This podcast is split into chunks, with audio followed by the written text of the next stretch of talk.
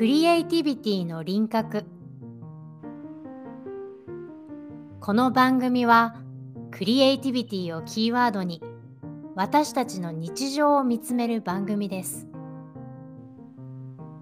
はっきりとした輪郭のない曖昧なことを考えるって美しいことだと思いませんか？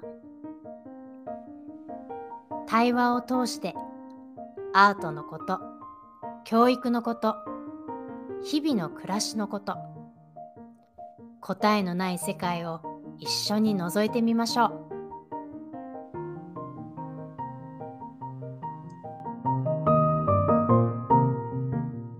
皆さんこんにちはこんにちは。サンダークリフさやかと大河内千秋です。はい第14話になりますはい。なんかだんだん毎回言うのが嬉しくなってきた よろしくお願いします今日もお願いします。はい。えっと、前回ね、えっと、お医者様の稲葉敏郎さんのお話というのを千秋ちゃんから紹介してもらったんですけれども、今日はその後半ということで、はい。はい。またお願いします。お願いします。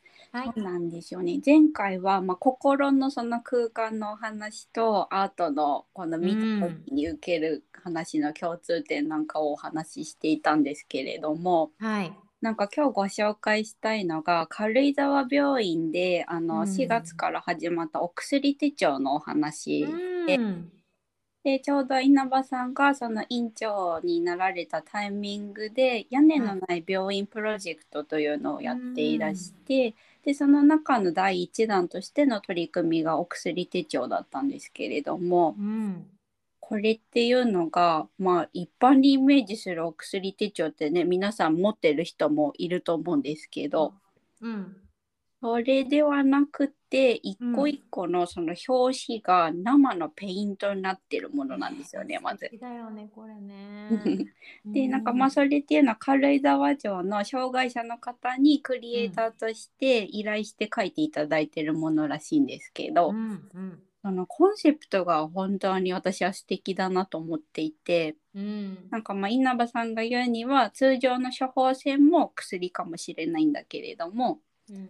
本来薬っていうのは誰もが考えることができるものだと思っていますっていうことを言っていて、でまあ自分の薬は自分で考えれるし自分の大切な人とか身近にいる人の方がよっぽどその人の薬が何なのかを分かってたりもしますよねって言ってて、優しい言葉を一つかけるだけでもその人の薬にもなるかもしれないっていうことも言っていてだからなんかそういうのを自由に書き込めるための中を白紙の仕様になってるんですって。うーん。ねまずこのなんか心とアイディアが本当に美しいなって思いますよね。うんそれこそ芸術だよね。もうねもう本当に表紙も一個一個全部手書きだから全く違った印象になっていて、うん。うんね、カラーコピーとかじゃないんだよね。そうなんですよ生なん手触り、テクスチャーを感じるようなね。うんうんうん、うん。皆様、あの、こ今日のね、千秋ちゃんのお話はヨガジャーナルのこう記事をもとにお話ししてもらってるんですけど、実際にこれリンク貼っておくので見ていただくと、そのお薬手帳のね、表紙になってる絵とか見れるんですよね。はい載せてうん、すごい綺麗。うん。うん、なんか本当にいろんなバリエーションがあって稲葉さんのそのウェブサイトの方とかからもあのご覧いただけるのでぜひどんなのがあるのか。ね、そうですね。本当に元気をもらえるような美しいものがいっぱいありますね。うん。うんなん。かその、なんだろう、病院っていうと、うん。病気とか、うん。怪我とか、うん。なんかすごいマイナスなイメージがあるんだけど、うんでもそれも一緒に生きていくっていう感じが、こういうアプローチがあると、うん。ある気がするし、うんうんうん、なんかこの間も全体性みたいな言葉を出したと思うんだけれども、はい。ね、こうアアートが医療に入ってくることでよりこう、医療が全体性を持っていくっていうか、うんうん、なんかアートってやっぱりそういう力があるよね。つなぎ止めていくとかこううん。派生させていくとか、うんコネクションを作っていくとか、うん。そういうものに欠かせないなって、ういんてやっぱ思いました。うん。なんか病院のその入り口に40個ぐらい陳列してて、うん。でこう自分の好きなものを選ぶことができるようにしてるみたいなんですけど、なんかずっと本当に眺めている人がいたりとかっていうのを嬉しくてその後ろ姿を稲葉さんが眺めてたりとか。したっていうのも言ってて、なんかそういうね時間を普段そのアートに触れることがない人にまるで美術館のような時間を届けられるっていうことも、まあ、素敵だなと思いましたし、うん。あともう一個その稲葉さんが教えてくれてすっごいいいなって思ったのがうんなんかそのプロジェクトをやり始めて初めてその手伝ってくれていた看護師の方が元学芸員だってことが分かったりとか。驚きだよねそんなこと、とかもともとその絵とかにはあったんだけどこの陳列とかをこうあっちがいいかなこっちがいいかなってやっていくうちにだんだんこう興味を湧いたし楽しくなってきたみたいに言ってくれたことがすごい嬉しい副産物だったっていうことを言っていて、なんかまさにその陳列一つとってもアートを作るその創作プロセスと同じものが生まれているっていうふうに稲葉さん言ってたんですけど。うんそうだね。うん、なんか本当にその通りだなって思いましたしなんかそこにこそそのアートが分断されることなく日常生活の中に入ってくるその一つのあり方だなっていうのを私は感じましたね。うん。ううん。ん本当。うん。ね、贅沢品じゃなくて必需品として捉えたらどうなるかってことだよね。うんうんううん。ん、うん。うん。なんか豊かになるって言葉をよく千秋ちゃんって使うじゃない？はい知ってる？私がってことです。そうそうそう。アートの話アート関アート関係の話するとうん。豊かになるって言葉をたくさん使ってくれるんだけど、はい。なんか豊かになることっていうのをうん。なんだろう。それこそ贅沢なことと捉えたり、うん。えー必要ではなくてなんかプラスアルファあればいいなぐらいのものうん。って思いがちだなって思うんだねそれこそね。うんうんだけど何か綺麗なものに囲まれていきたいって思ったり、うんうん、綺麗なものとアクセスできる自分の状態でいたいと思ったりすることってうん豊かになることだし必要なことだよね人生の中でね。うん、なんか贅沢することを自分にもっと許していいと思います。うん、お金ってことじゃなくてだよあ、ね。お金じゃないですね。ううん。ん、うん、うん、時間の使い方だったりうん、空間の使い方だったりうん、ねそういうものも贅沢の一つに入るよね。うん、うん。うん、うん、そうなんですよね。なんかその、まあ、私大学はそのコンテンポラリーダンスをやっていてそこから初めて就職した時は、まあ、あのファッションのブランドであの販売の仕事をしてたんですけどうん。なんか、うん、どうにかこうにかそのアートをやってきたことを一般企業に入ってもゼロにしたくはないけど、うん。どうしたらいいんだろうっていう葛藤とかもやっぱりあって。うん。うん。でもなんかそのお店っていう売り場の一つの空間を舞台って捉えることができたらなんかお洋服は作品かもしれないしそれを伝える販売員は演者かもしれないしとか、なんかそのお洋服をどう置くのかは舞台のその空間の構成であったりとか装置かもしれないしとか、すごい。うん。うん、なんかやっぱりそういうふうにねなんかそのアートを今学んでいる学生さんたちにとってもなんか自分のそれってなんていうか考え方の切り替え方一つだけだと思うんですよねゼロになっちゃうかならないかって。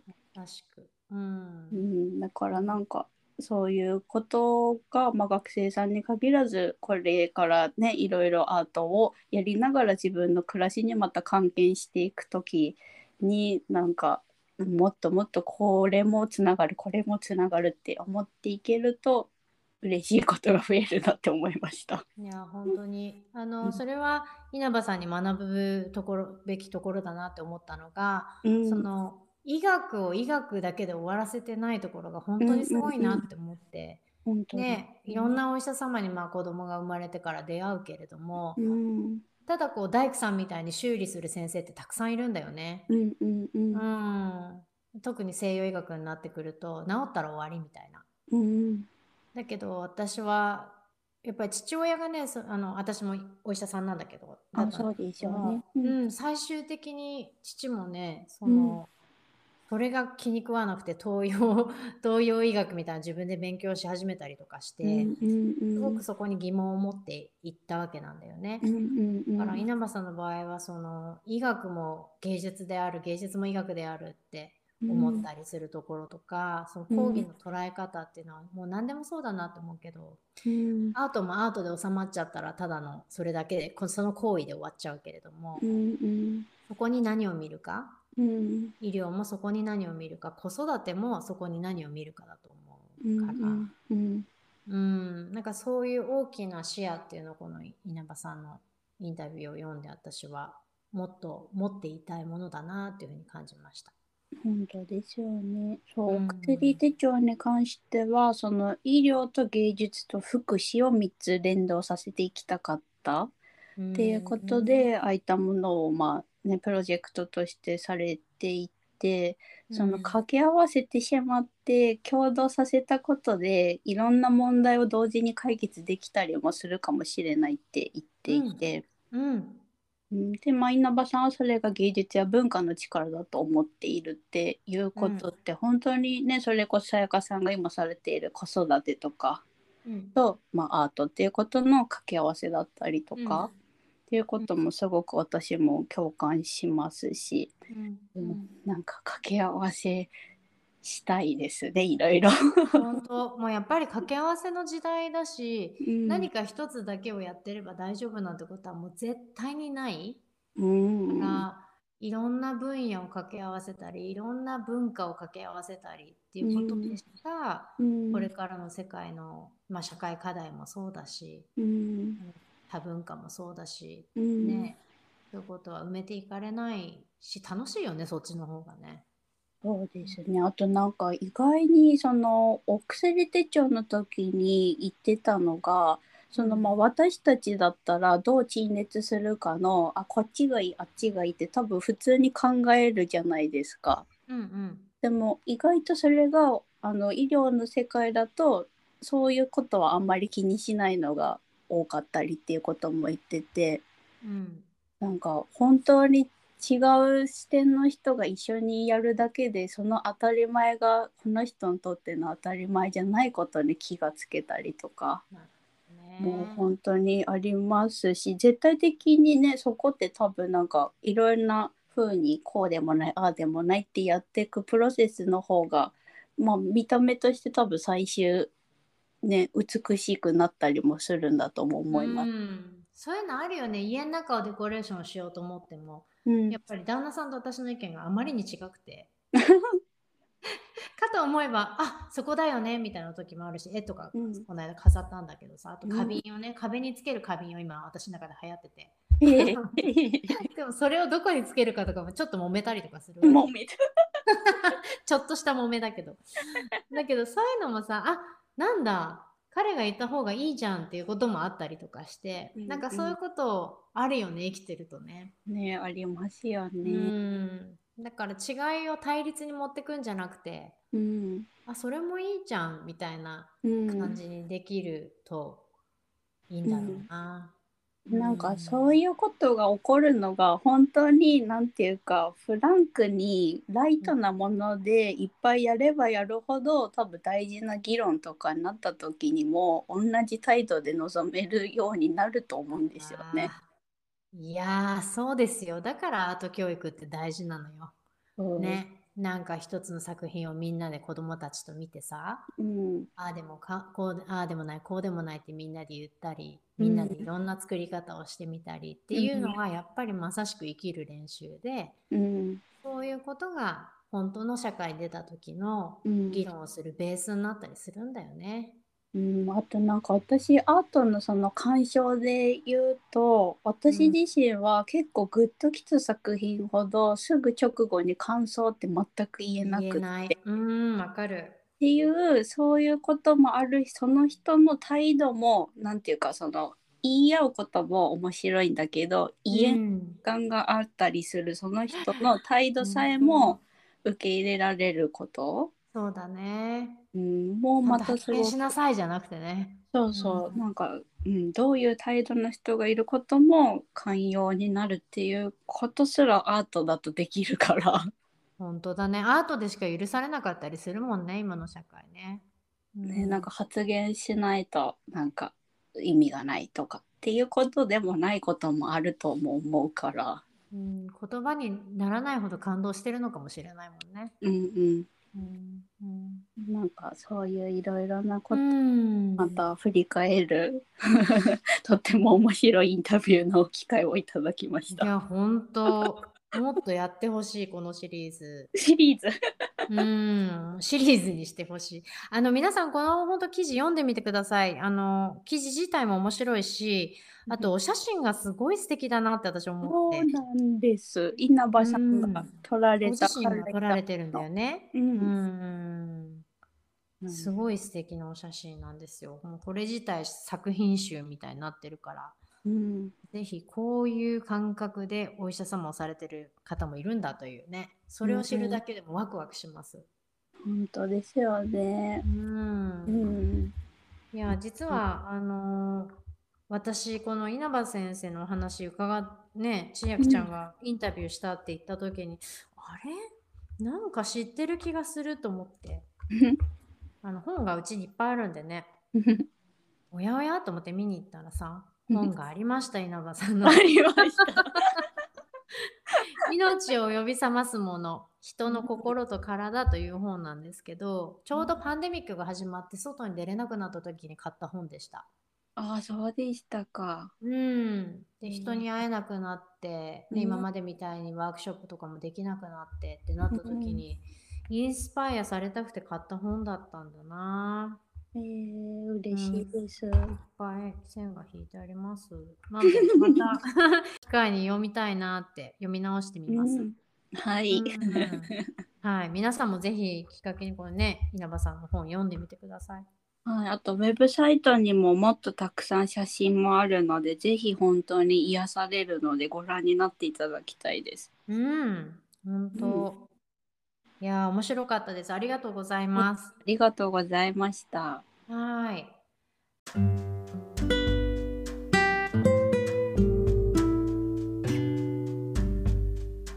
なんか皆様あのね聞いていただいた稲葉さんに関するご質問などありましたらぜひ千秋ちゃんの方に送っていただきたいなと思いますし、ね、もしかしたら稲葉さんともまた新しいインタビューがここからあの生まれるかもしれないし ぜひご質問ご意見くださいよろしくお願いします。